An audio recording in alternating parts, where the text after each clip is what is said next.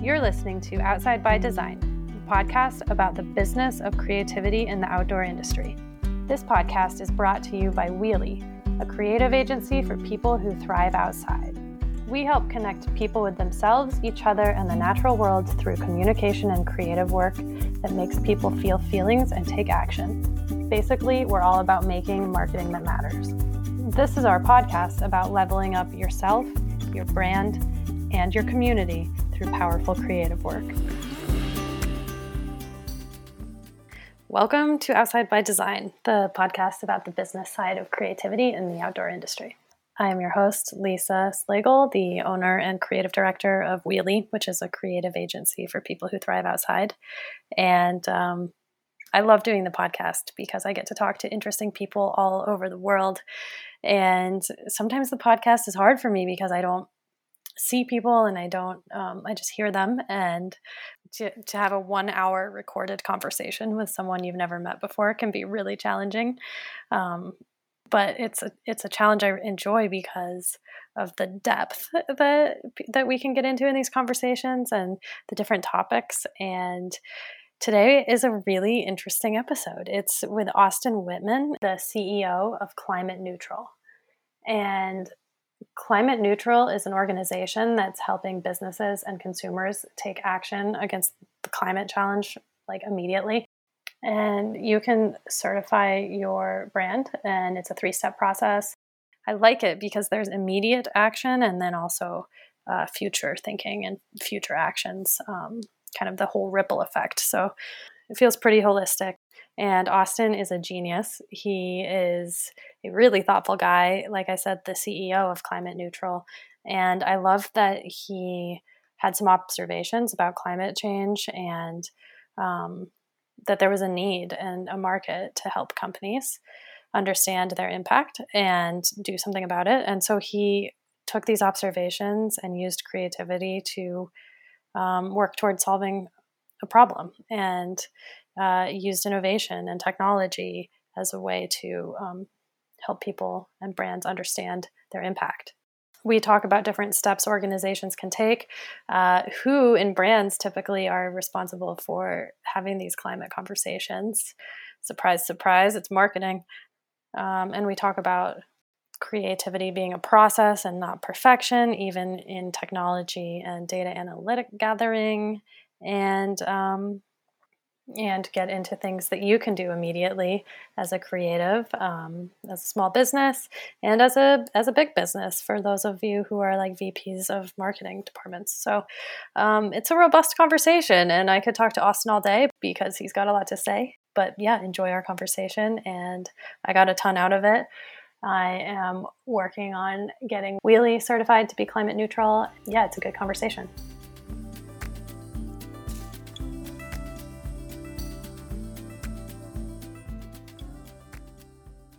Austin, thank you so much for being on our podcast today. Thank you so much for having me. The first question we ask everyone is to describe where they are and what they're looking at. I'm in my basement because at eight o'clock this morning, a friend of mine dropped off his dog, and his dog is large and loud and a wonderful dog, but not a great accompanist to a podcast recording.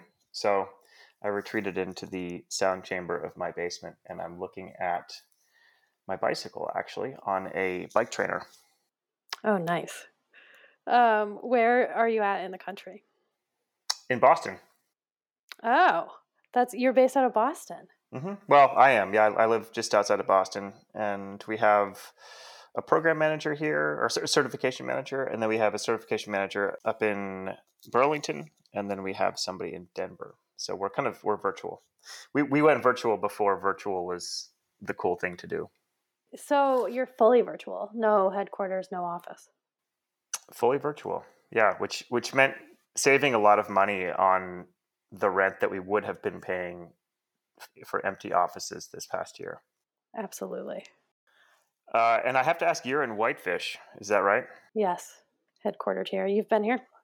Uh, I rode my bike through Whitefish in 1996 on a cross country bike trip.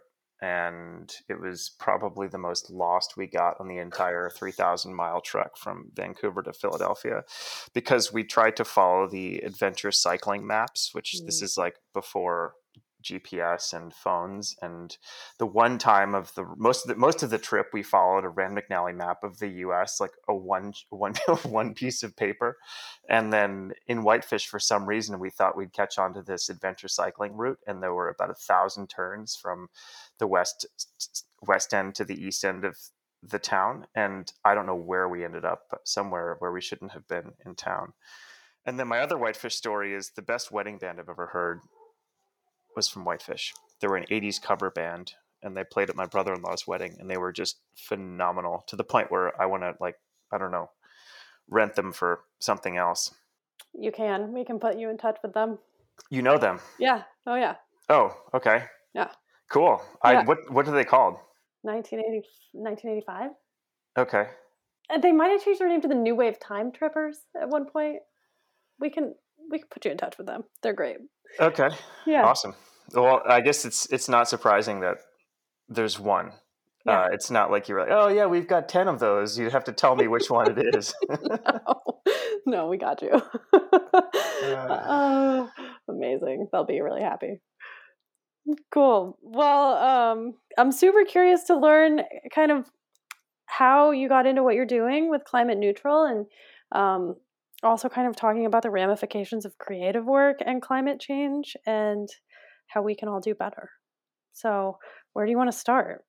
So much to talk about in that. Um, I mean, I can start with just a very short sort of why does climate neutral exist? And then maybe we can quickly veer off into thinking about the sort of importance of creative creatively based engagement in this line of work. Um, does that sound good? That's perfect. Okay.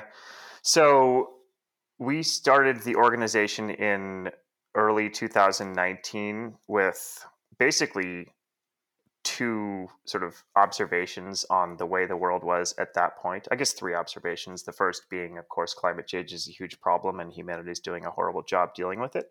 Mm-hmm. Um, but the second more relevant to our model is the fact that you know there's this certainly long list of eco labels and certifications that consumers depend on to just very quickly make determinations about the practices that went into making a product whether it's a pound of fair trade coffee or a t-shirt that's made with organic cotton or you know you name it. And there wasn't anything at the time for climate.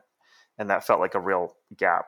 And while we didn't think that the world needed another eco label, it certainly needed one that was going to deal with climate in a very explicit way. And then the second problem that we observed was that the market for services that help companies understand how they're contributing to the climate challenge has really not evolved much in the last 20 years and things that people were doing 20 years ago are still in practice today and that feels like a real miss in a world that's dominated by a lot of great software and technology. And in addition we felt like you know the the solutions in the market are really not designed or priced for scale. They're designed or priced for profit. And what i mean by that is know, consulting services or enterprise software are generally designed and priced to serve small numbers of clients at a high price point. Mm-hmm. And what we need now is lots and lots and lots of people all taking steps to understand their impact and then immediately thinking about and investing in ways to mitigate that impact on the climate. So I guess that wasn't super short, but hopefully it was understandable. Definitely. So, okay, so you noticed these observations and then and then thought, okay, we need to do something about this. Yeah. Um, I mean, my my personal professional background in energy and clean energy and climate goes back uh, to about 2004 when I made the decision to return to grad school after five years in software and really felt like the environment and climate was important for me to work on and was what I wanted to work on professionally. And I met through a friend uh, a guy named Peter Dering who founded a company called Peak Design, and he was noodling on this very problem with his company. What's my carbon footprint? What do I do about it? And so the sort of process of forming the organization took place after we met. And well, I mean, in his mind, obviously, uh, before and and in my mind before, but when we met, sort of things started to come together. Peak Design's the um, camera backpack. Mm-hmm. Okay, wow, perfect tie into creative work. Totally, and and they've they've had an amazing growth path, and the process of kind of that, that he went through, understanding their footprint and learning more about the voluntary carbon credit market, I think was inspiring to him to the to the extent that they even had, I mean, they became a major funder of our organization. Gotcha. Okay, so climate neutral existed, became born. You grew mm-hmm. it, um, and the, and kind of what was the response? Pretty pretty uh, powerful right away, I believe. We did a big launch, which was a great decision, and I take zero credit for the uh, the ambition of that launch because it was um, almost entirely orchestrated by the marketing teams at Peak Design and BioLite. So yeah, so we did this big launch in um, in the in June of 2019 at Outdoor Retailer, um, and it really was an amazing experience because I don't think I've ever stood in one place and talked to people um, for as long as I did that day, and it's totally memorable. Like I think it was like eight hours of just one one person after another after another talking about climate and their work and our work and that alone was just an indication of the fact that we were going to strike a chord i think with the launch of the organization. And in the first year we thought maybe we'll get up to we had no idea how many companies we'd be able to recruit.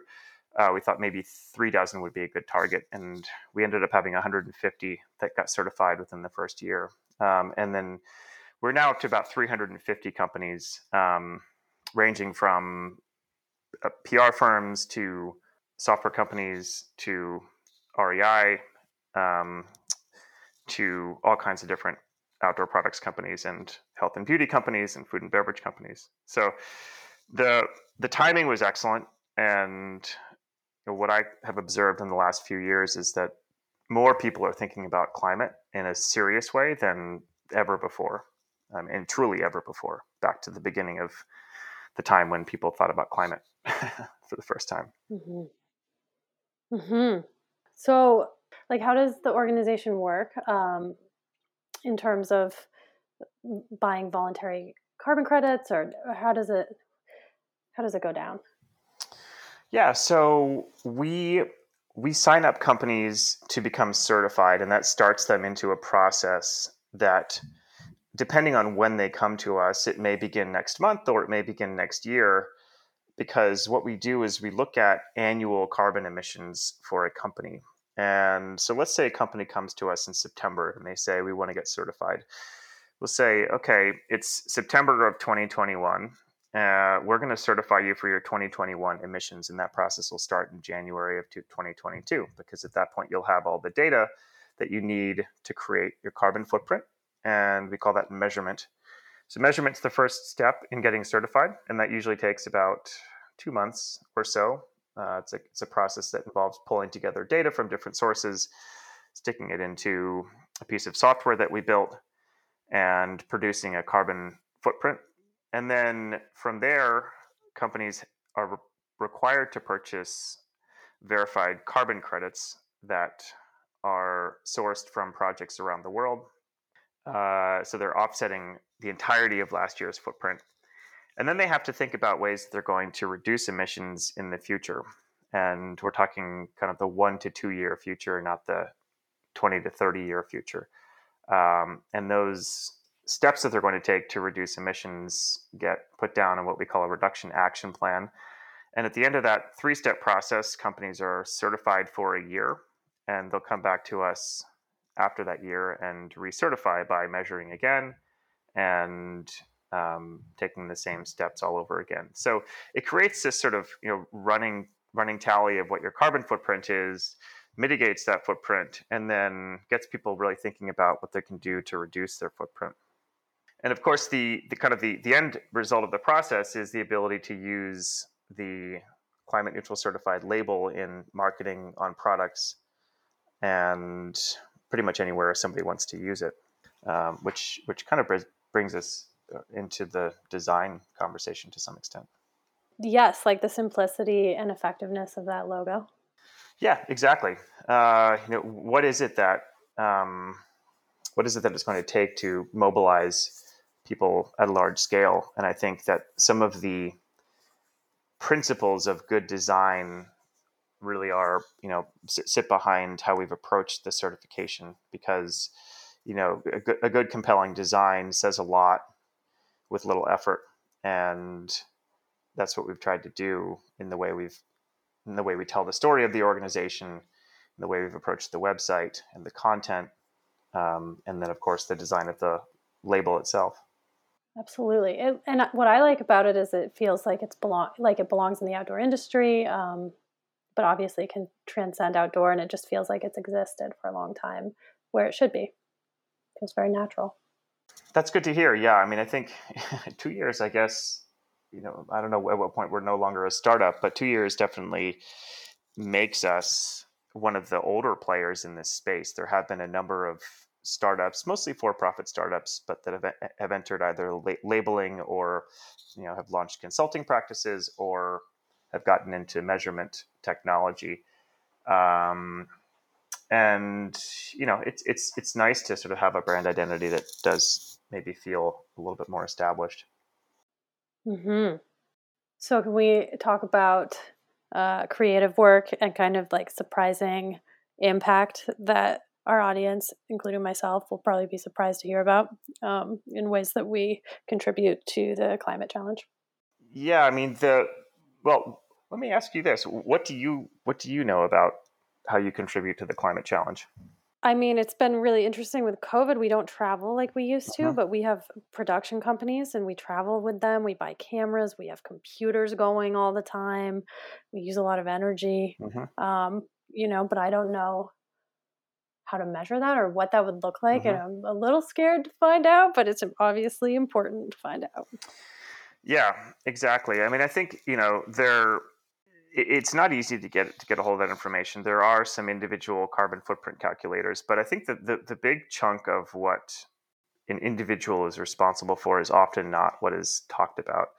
And that is the the carbon and climate impacts of both the food that you eat and the and the products that you use every day. I mentioned that I'm sitting here staring at my bicycle. Bicycles are in fact fairly carbon intensive to manufacture because they're made out of things like metal and you know, carbon fiber and that all takes a lot of energy to to produce and process.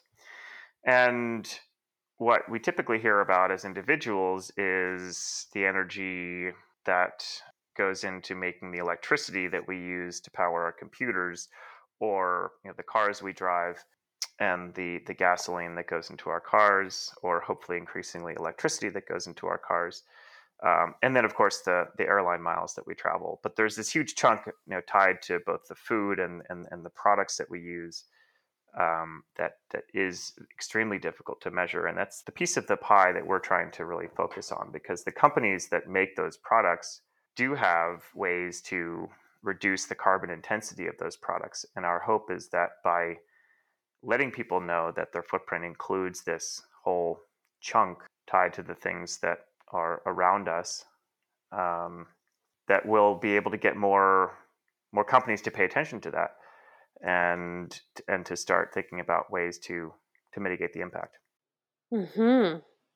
And a lot of our audience, you know, directly contributes toward the success of product-based companies, since a lot of outdoor brands are very product focused. Um, you know, so as a marketing agency and a creative agency, if we do our job well, we sell a lot of jackets, mm-hmm. or we sell a lot of you know ski boots or skis. Um, and so it gives me a lot to like i have a obviously miniature existential crisis about it when i really think about it as an outdoor lover and mm-hmm. um yeah kind of like what what's your advice to creatives and and really kind of measuring the impact we have yeah um i think you know there's maybe there's sort of two pieces to that one is the advice on measuring the impact um and then the other is advice specifically on what you can do about it as as creatives. Um, the you know the impact that you have is in large part a function of the decisions that you make on you know things that you do day to day and in large part the the decisions that you make day to day you know you don't have a lot of control over how much you're contributing because you don't control the type of electricity that goes into or the type of fuel that goes into making electricity and and you don't to, you don't control the supply chain of the you know the bicycle manufacturer.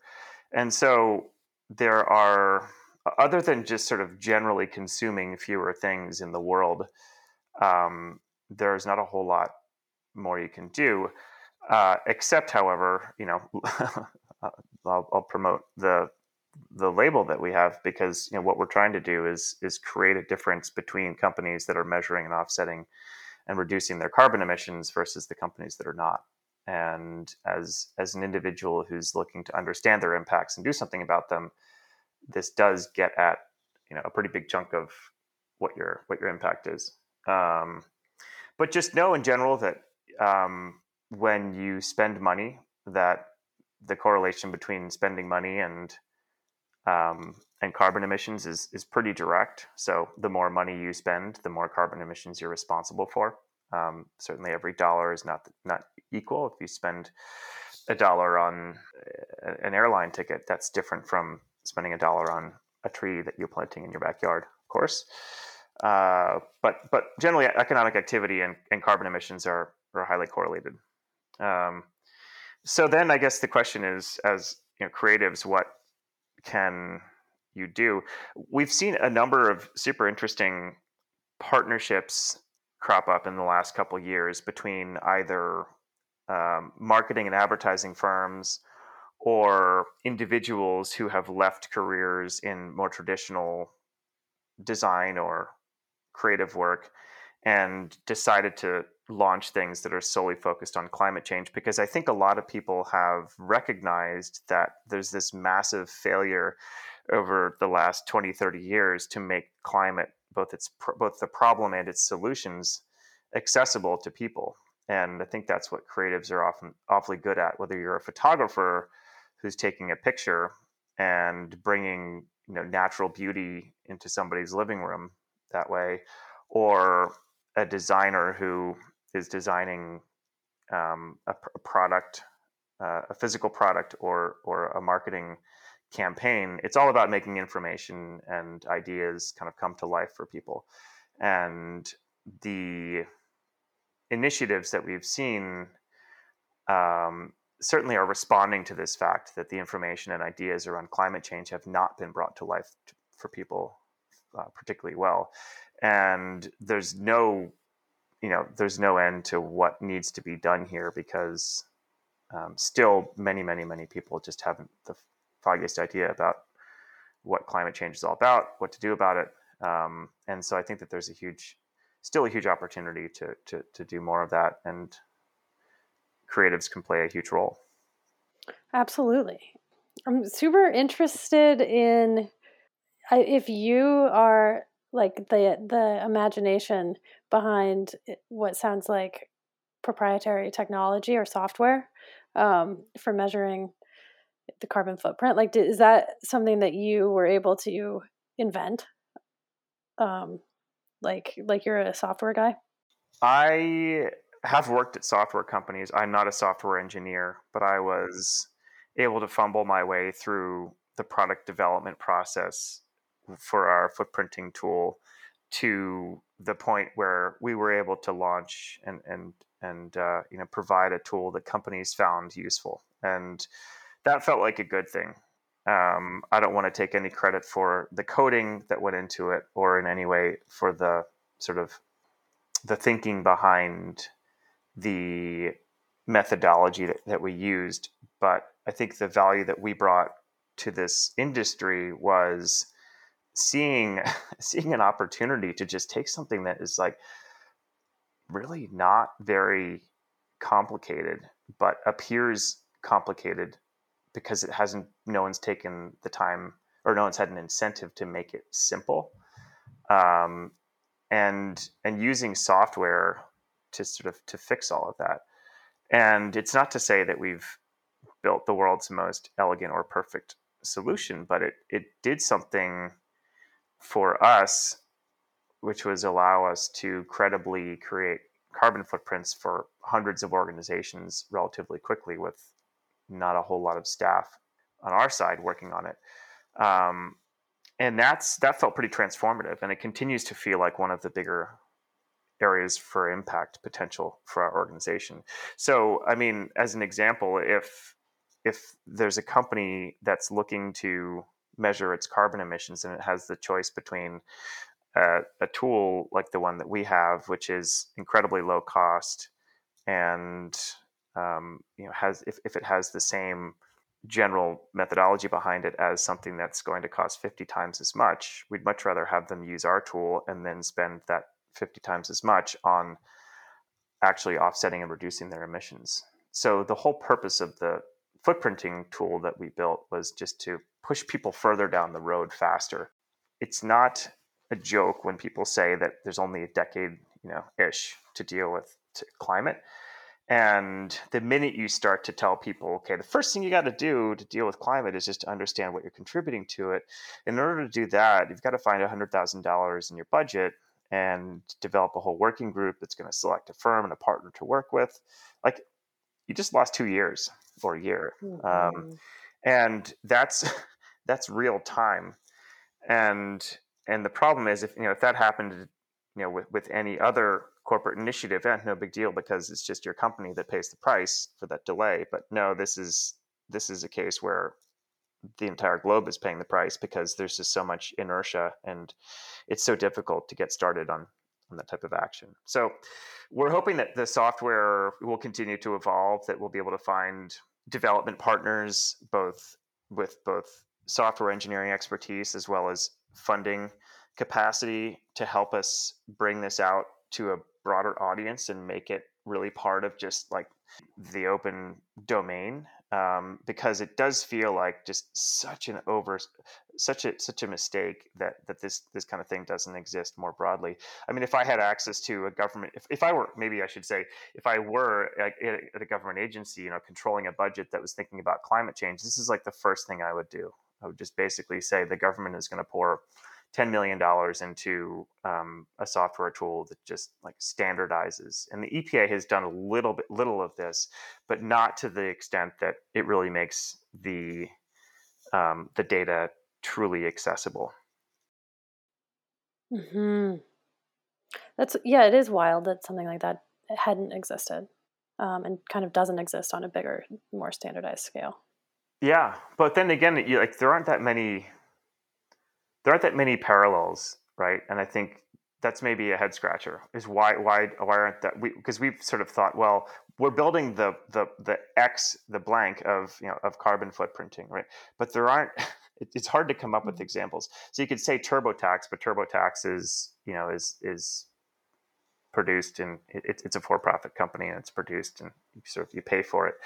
So there's there aren't that many examples of well-respected and well and widely used software tools that are also free or close to free. Mm-hmm. And so the closest thing that we could come up with would be you know, an operating system like Linux, which is an open source operating system, but it's mm-hmm. it's pretty it's a pretty wonky example, and not a lot of people know what it is. Hmm. Maybe like WordPress, kind of open source, but yeah, something like that. Yeah. Oh man, how cool. I think something really interesting about our stance on creative creative work in general is that like most of the time what you attempt doesn't work and that's like part of having an idea and part of like pressure testing your ideas and um, and then you know the magic of creativity when you have an idea and it actually works mm-hmm. Um, how did you kind of pressure test this one and um, like deal with the seasonality and like uh, measuring something if someone comes to you in September versus January and um, I don't know like how how did that look for you guys? So with with the measurement tool, we didn't do a whole lot of pressure testing because we figured that after a full canvassing of the market, that anything we did in this space was going to improve upon what was out there. And that so mm-hmm. it felt like not that we had a low standard, but it felt like the bar was pretty low. And mm-hmm. so we were unafraid to introduce something into the market because if people didn't like it, it's like, okay, great, show us the alternative and we'll be happy to use that. But there really wasn't much or isn't much. Um, but we, you know, we, we, we worked extensively with folks have been who have been doing carbon measurement for their entire careers and decided in essence to sort of take their take their brains and put them into this software tool. And that felt again like a way of de-risking the whole thing because if they've been do- if they would go and work with a company and you know make thirty thousand dollars doing it for the company, then why shouldn't it work for a software tool? In terms of the certification process, we we really just you know again we surveyed the landscape extensively. We looked at every other carbon neutrality certification program, all the standards manuals um, that exist around carbon neutrality, carbon footprinting, and all the all the important steps of the certification. Um, and then we just had to put a, had to put a stake in the ground. And the, the fact that we launched in June and we're signing up companies meant that the most logical thing to do would be to start certifying them the following year. And by doing them in a batch, it allows us to do things like group several companies at once into a call where we're talking about how they're going to go through the measurement exercise.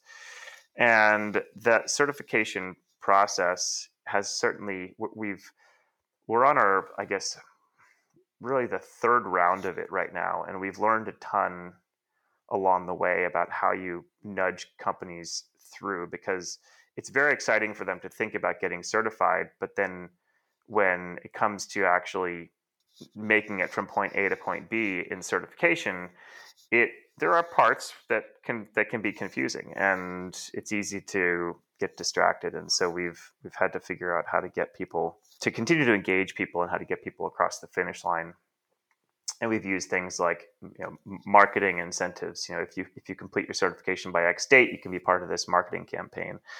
We've also used technology extensively you know beyond just the measurement tool to try to organize content to create checklists and timelines and you know virtual help libraries. And we have a slack channel where people can ping us with questions. So there's all different ways we try to support people through this process.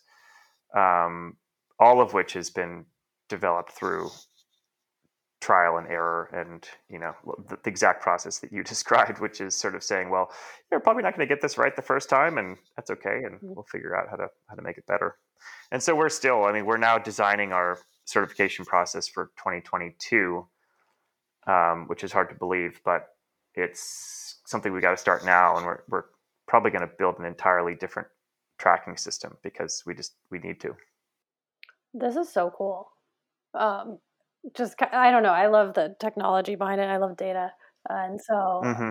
just kind of listening to your methodology there and um, the certification process, right? Because it's a process, not like a certification perfection. So um, I don't know. I, I'm enjoying your your journey there from the software standpoint, and uh, I think it's super interesting work.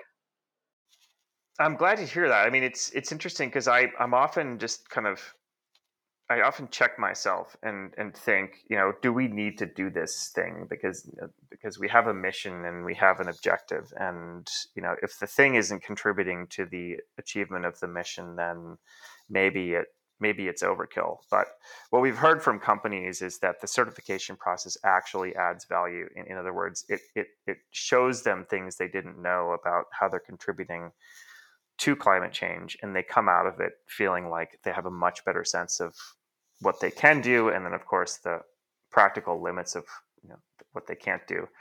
And as long as they're getting value out of it, then it feels like it's adding to the mission because that's that's the you know, kind of it, it puts companies on the path that they need to they need to be on.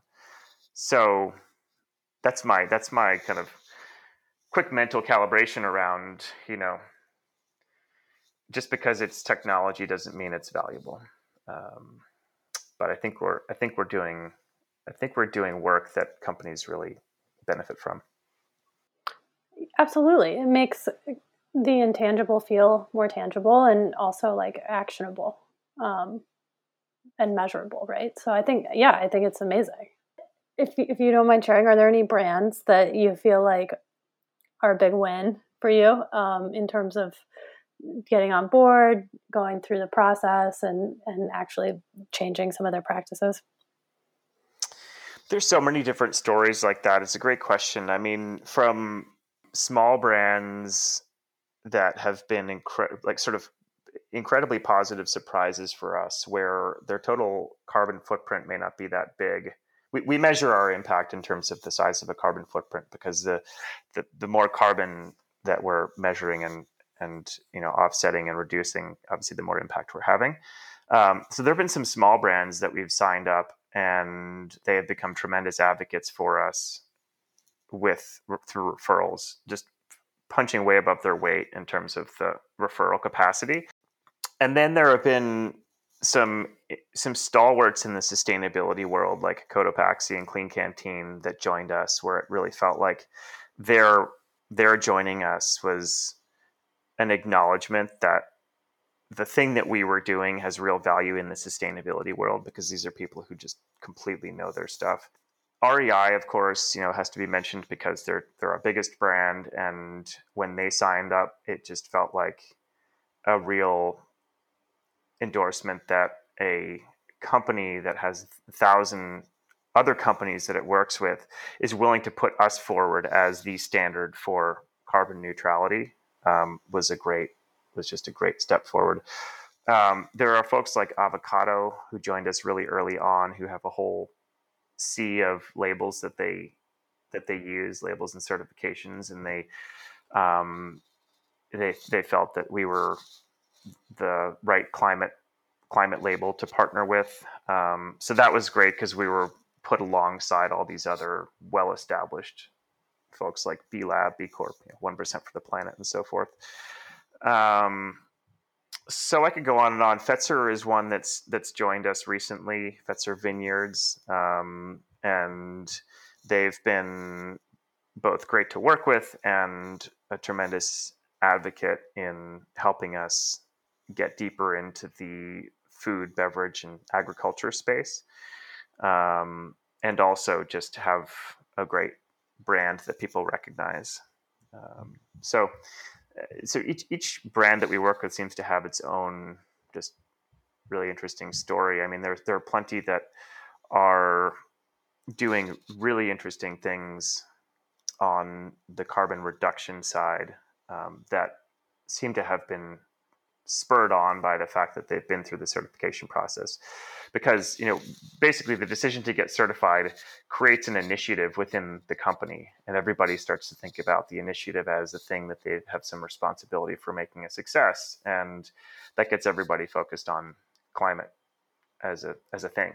I mean you know how organizations work and it's it's just sort of it's it's great to be that um, that seed kernel for for climate work within companies so, a lot of our listeners are like brand managers or VP of marketing within their companies. Do you find that this is something that kind of goes to the attention of the CFO or the CEO or like who's the actual human that kind of tends to get this going within organizations in your experience? Yeah, this the CEO is often involved for smaller companies, smaller in the range of 5 10 15 up to you know, 50 60 70 million dollars in revenues um, in larger in the case of larger companies we often will have a marketing or a sustainability person who takes the initial lead and then has to sell it up into the either the cso or the cmo mm-hmm. the people who are on the ground doing the measurement and certification work are often in, in operations or marketing or sustainability. So that, that varies a little bit. But the but the business case is usually it usually rolls up through marketing or sustainability if sustainability is a separate thing. Interesting. Interesting that it's marketing and not like operations at this point. It is interesting. And I and I don't actually have numbers that break that down. We talk about internally wanting to know more about how people are paying for it, but my sense is that the real driver is the consumer engagement piece and that makes it that puts it squarely in the domain of, of marketing. Absolutely. I mean it's sort of like it's a pretty interesting question. What how how should companies view their investments in low carbon? Should it be a product expense? Should it be an r&d expense? Should it be seen as a tax just a corporate expense to the entire organization? Should it be a marketing expense? And you know maybe there's no right answer um, but you know there's probably a i think the moral argument would be this is just a tax right? This is the kind of thing yeah. that every company just has the obligation to do. But the capitalist answer is put it wherever there's a business case, and that's going to depend from company to company. Mm. I uh, am currently studying eco psychology. Mm-hmm. Um, I just decided to go back to grad school for fun, and because I'm like on, I'm in this existential um, quest right now around is it possible to be a capitalist and a feminist? Is it possible to be a capitalist and a naturalist? Like you know can we can we actually like blend capitalism and um, the planet and, and mm-hmm. caring about the planet? And it's like it goes so deep. Mm-hmm. it's so intense. And um i guess like politically do you guys come up against a lot of resistance from brands? Or do you think like i love the outdoor industry because it's very directly tied into um, location and and places and wild places. So i mean is it is that why you started in the outdoor industry and are expanding outwards? Outdoor industry i mean obviously it was it's sort of the home the natural industry for our our two founding funders. Mm-hmm. um, it also is just a it's an industry that has a very very dynamic history of sustainability because of the nature of what the companies do and, and the consumers do we could not have i think as effectively launched into something like home goods because that same track uh, same track record just doesn't exist. Maybe in food and beverage because there's a long history of labeling there like usda organic etc um, but outdoor is just a more you know, it, it just it's like a more more natural place um, with the whole kind of experience element of it and the connection between the climate and the outdoors. Um, what was the other part of your question? I guess like yeah, like if it has it been met with a lot of resistance? Like I, I sometimes I feel so like uh, almost tunnel vision in in the amazing brands and humans that we do work with. Um, yeah. That yeah, you know. Yeah, I mean, I the, the probably the the biggest source of resistance that we get, uh, other than just we don't believe there's a business case for this, is that companies don't all agree on the right way to tackle the climate challenge. And in particular, companies say, well, we're taking this on, but we believe the right way to take this on is by redesigning our products and working on long term carbon reductions. And at the risk of sounding cynical, I think the unless that claim and that statement is quantified meaning a company actually publicly discloses the money and the efforts it's it's taking to redesign its products and reduce its emissions over time it just it just invites people to really just say this is what we're doing, but have put no basis behind it, behind that claim. That and and then also there's sort of no necessarily like guaranteed outcome that those companies are going to get where they need to be in five, ten years on carbon.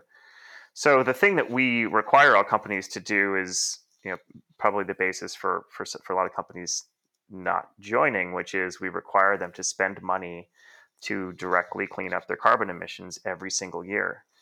And you can look at it as a, you know, kind of a, a, missing piece of the capitalist system or an obligation or a hedge or, you know, in any different, many different ways. But, but the reality is that the amount of investment going into turning down carbon emissions around the world is just such a fraction, such a small fraction of what it needs to be.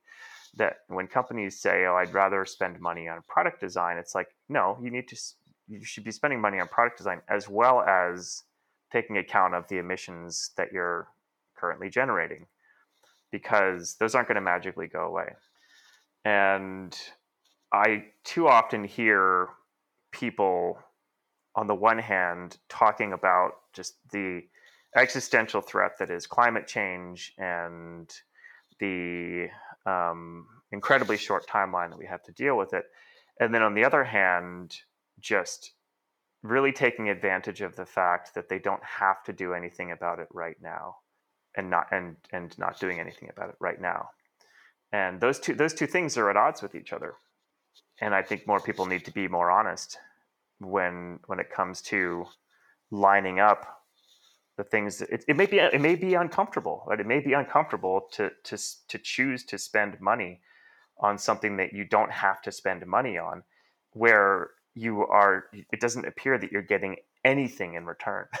Mm-hmm. because i mean literally you're you know there's nothing that's coming back to you when you when you purchase a, a carbon credit other than knowing that you know you you cleaned up the emissions that you were generating but it's a necessity and you should be doing that as well as advocating for good policy as well as as well as working on on good product design and these things if, if the problem is as existential and as serious as people claim it is um, and i'm not i'm not you know calling into question of course the science but i think uh, what i'm trying to say is like if, if somebody says they believe it's a problem they should also back up that statement with the action and the investment that's needed. Yes, absolutely. And and for a lot of our listeners, um, you know, talking about story is like such a such a prevalent um, through line in in marketing right now. And the thing that always blows my mind is like every story needs characters and every story needs place. Mm-hmm. And so, I mean, it's just completely interdependent. Mm-hmm, mm-hmm. Um, you can't tell a story without a place, and so like obviously, um, it's a big deal. Mm-hmm. Yeah. Wow. Well, is there? I'm going to be really respectful of your time, but is there anything that uh, I haven't asked you that you think our audience should know? Well, we've covered a lot of ground. I mean, I feel like we could mm-hmm. probably keep on going for another hour, but um, yeah, I mean, how, how can how can how can you help? How can you how can you pitch in? I think a lot of people are looking for ways to either as the main event for their career or, you know, on the side as a volunteer, looking for ways to get a little bit more more involved in in climate. And there are loads of incredible online communities right now that are cropping up uh, for people who are in that exact spot. Um, I will, I always refer people to both the work on climate community and the My Climate Journey community, as well as a newsletter that's called Climate Tech VC, which sums up kind of all the happenings in the climate space. And so, and, and then there are these advertising and, and marketing collaboratives that um, that I mentioned earlier that may or may not be relevant to folks. But I think it's you know there, there's always there's there's an opportunity, as I said, to kind of just do more, say more, take harness your talents and you know direct them in the way of of of, the, of you know, helping to address climate change. We have a volunteer page on our website, and I can't remember what's up there right now. We sort of have a revolving set of projects that we've had volunteers work on, and it's been an incredible surprise in to me in building the organization because while we haven't had a budget to build a large core team, we have had an incredible um, amount of support from from volunteers, and you know I'll actually take a look and make sure that there's some design and creative things that are up there. Um, so folks are interested, they can take a look. But um, yeah, I don't know. Just uh, everybody should be thinking about climate in some way, shape, or form, and starting to look for ways to, you know, to, to integrate it into their to their work as well as their day to day. Awesome. Well, thank you so much for your time and for being on our podcast. Um, and we will include some links in our show notes. Um, where's the best place where people can follow and get involved? Um, climateneutral.org, obviously, and anywhere else you want us mm-hmm. to send people? We have a Instagram, of course, which is at Be Climate Neutral, and then our Twitter is just at Climate Neutral. Those are two good places to, to check us out. LinkedIn, we also have more kind of, of our business facing engagement um, happens on LinkedIn. And we're about to launch a blog on our website, so we'll do a little bit more content sharing and, and creation there. Uh, we've got a newsletter people can sign up for. It goes out as frequently as we can write it, which often isn't more than once every one to two months, but yeah. means we're not filling up your inbox. So yeah, lots of different ways to get involved. Cool. Awesome. Well, thank you so much, Austin. And uh, I really enjoyed talking to you. Well, thanks for the conversation. It was a great one.